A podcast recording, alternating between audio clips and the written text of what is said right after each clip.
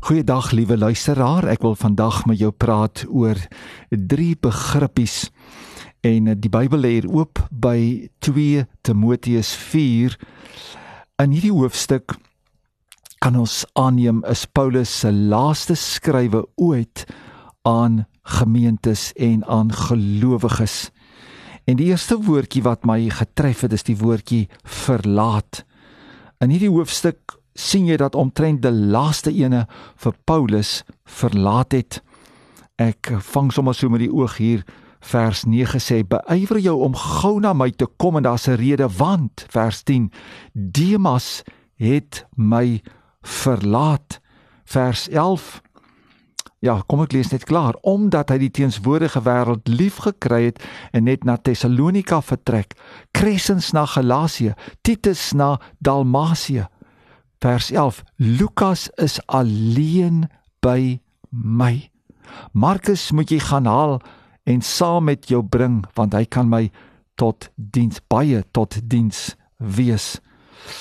Vreeslik om te ervaar dat jy net een betroubare persoon by jou al die ander is weg. Die een hier die een daar daar een deur net Lukas sê het alleen oorgebly. En dit is die lewe. Mense raak net weg. Hulle sê niks, maar as jy net weer sien, is hulle net weg. Ek het dit gesien deur die jare in die gemeente. As jy net weer hoor sien, sekere mense net weg. Hulle sê net niks nie. Vriende. Jy dink hierdie mense is vriende, dan kom jy agter maar Daar het nou 'n kloof tussen ons gekom. Hulle is ook net weg. Vriende op Facebook wat sommer net op 'n manier hulle daar uh unfriend die Engelse woord gebruik. Hulle ontvriend jou. En dieselfde ook op WhatsApp. Mensies wat inkoop om boodskapies te ontvang en op 'n dag wil jy iemand iets persoonliks skryf of sê en dan sien jy maar in plaas van dat daar twee blou streep twee blou regmerkies is wat wys dat die boodskap deurgegaan het, is daar nou net een grys vaal streepie wat wys die boodskap word nie aan die ander kant geontvang nie. Of die persoon het jou nou geblok of die persoon het jou naam van sy ehm um, selfoon afgehaal sodat jy nie meer boodskappe kan stuur nie. 'n Mens is net 'n mens en jy voel verwerp omdat mense jou verlaat het. En nou kan jy maar bel, jy kan maar teksboodskappe stuur, jy word net geïgnoreer. Glad nie 'n verkwikkelike saak nie. Eenmal het 'n broer getuig en dit is vir my so 'n effense troos. Hy sê ek leef en ek werk vir die Here. As 'n man nie saam met my wil loop nie, saam met my wil werk nie, beteken ook hy kan nie saam met die Here 'n pad loop nie. My tweede woord of begripie wat ek hier het nadat ek gesê het verlaat is nou 'n bietjie erger is in die steek laat. Dit beteken die dag dat jy hulle mense nodig het. Die dag wat jy hulle hulp nodig het. Die dag wat jy op hulle reken om vir jou op te staan, om vir jou op te kom, om jou rug te verdedig of openlik of waar ook al is hulle net weg. Daar in Psalm 142 vers 5 sê die psalmdigter ek kyk uit na links en ek kyk uit na regs maar daar is niemand die weg is vir my verlate daar's niemand wat hom bystaan niemand wat hom help nie Onthou in een van ons huis samekomste dienste was daar 'n broer wat die oggend baie hartseer was oor mense wat hom sommer net verlaat het hom as ware sommer ook dan nou maar in die steek gelaat het en eh, terwyl hy daar daaroor praat en daar selfs later trane is oor dit sê hy die woorde moet ons dan nie daar wees vir mekaar nie En ek voel toe sterk op my hart gelê.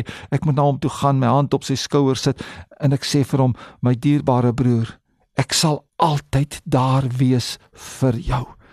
En toe besef ek maar ek ek kan nie dit net vir hierdie broer sê nie. Ek moet vir almal sê wat in die huis samekoms was en ek stap na elkeen en ek sit my hand op hulle skouer en ek sê my broer, my suster, ek sal altyd daar wees vir jou. Ek sal altyd daar wees vir jou. En geliefdes, nou sal ek moet bewys. Jy weet dis mos baie maklik om te praat, om te sê. But a friend in need is a friend indeed. Action speaks louder than words. Ons sal nou ook moet wys en moet doen. Paulus moes vroeg in die bediening leer hoe dat mense hom in die steek laat.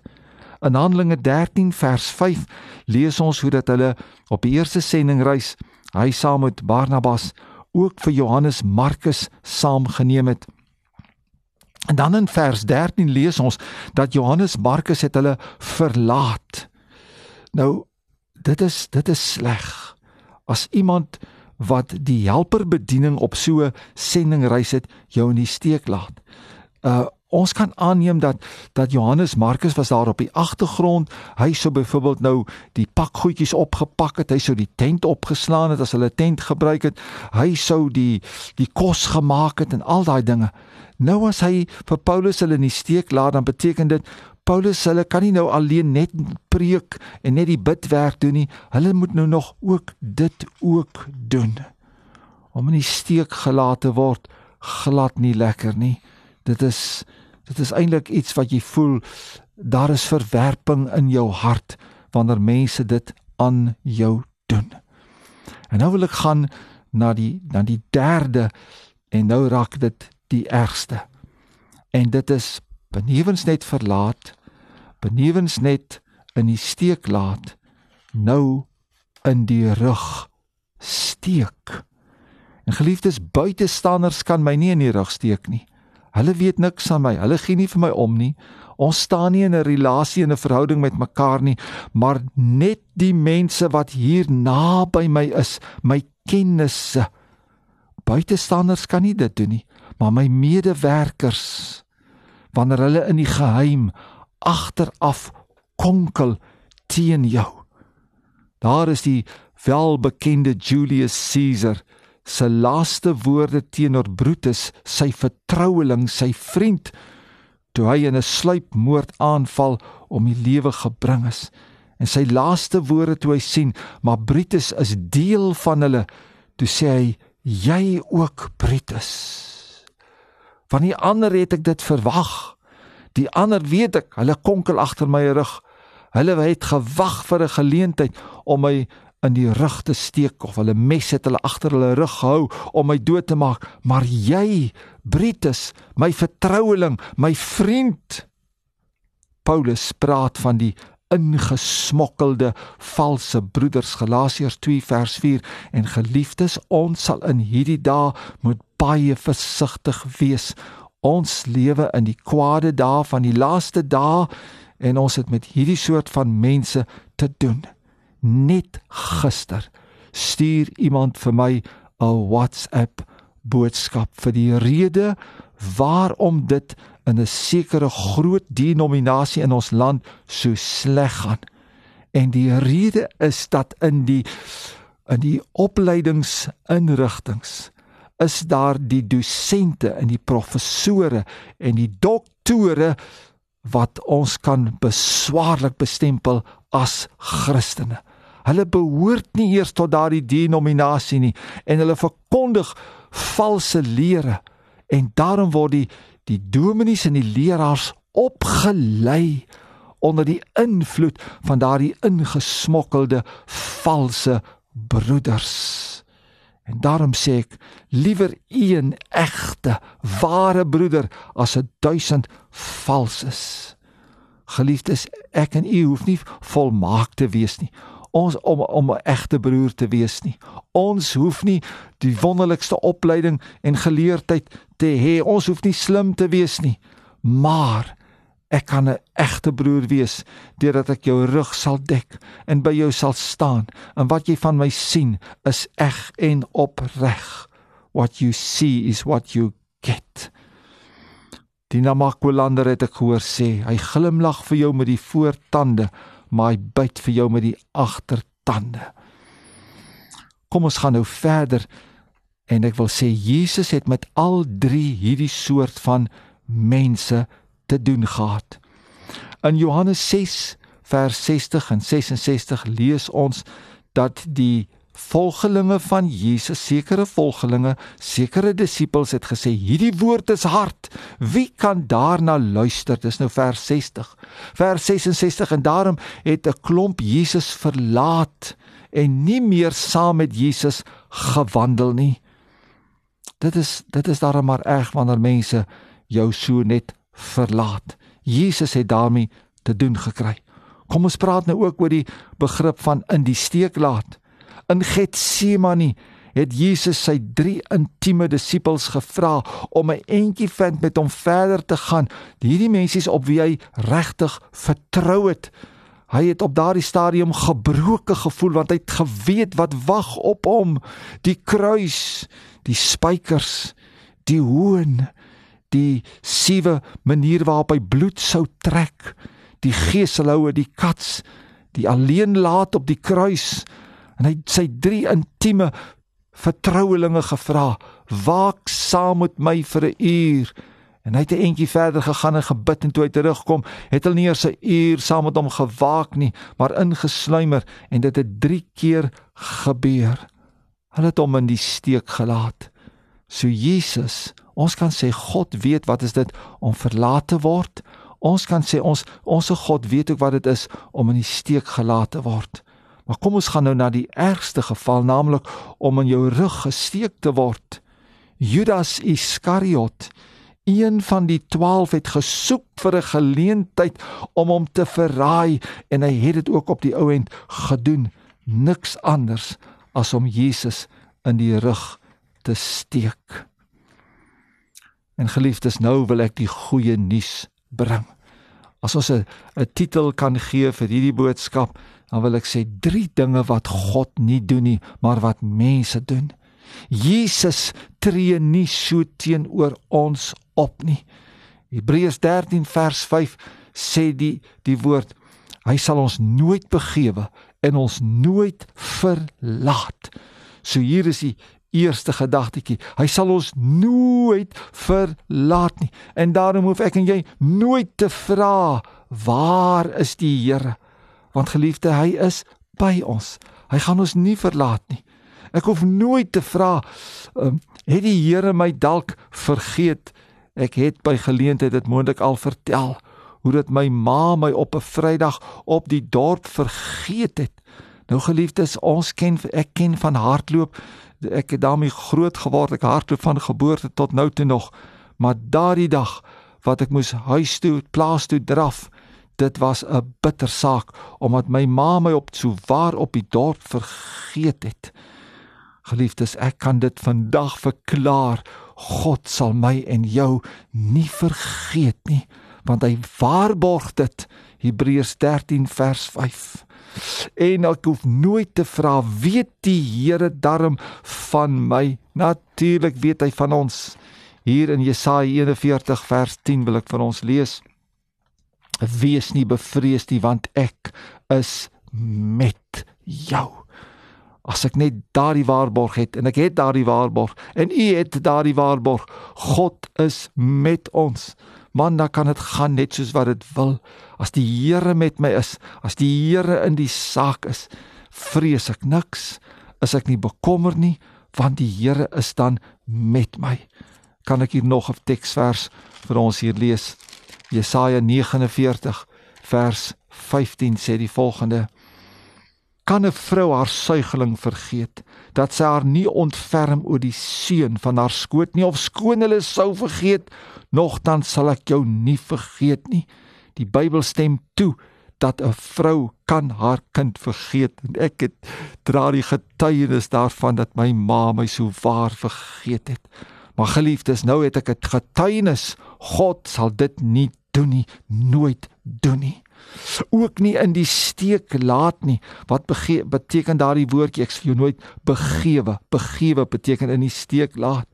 Terwyl ek hier in Jesaja naby blaai, Jesaja 43 vers 2 sê as jy deur die water gaan is ek by jou en deur die rivier hulle sal jou nie oorstroom nie. As jy deur vuur gaan, sal jy jou nie skroei nie en die vlam sal jou nie brand nie.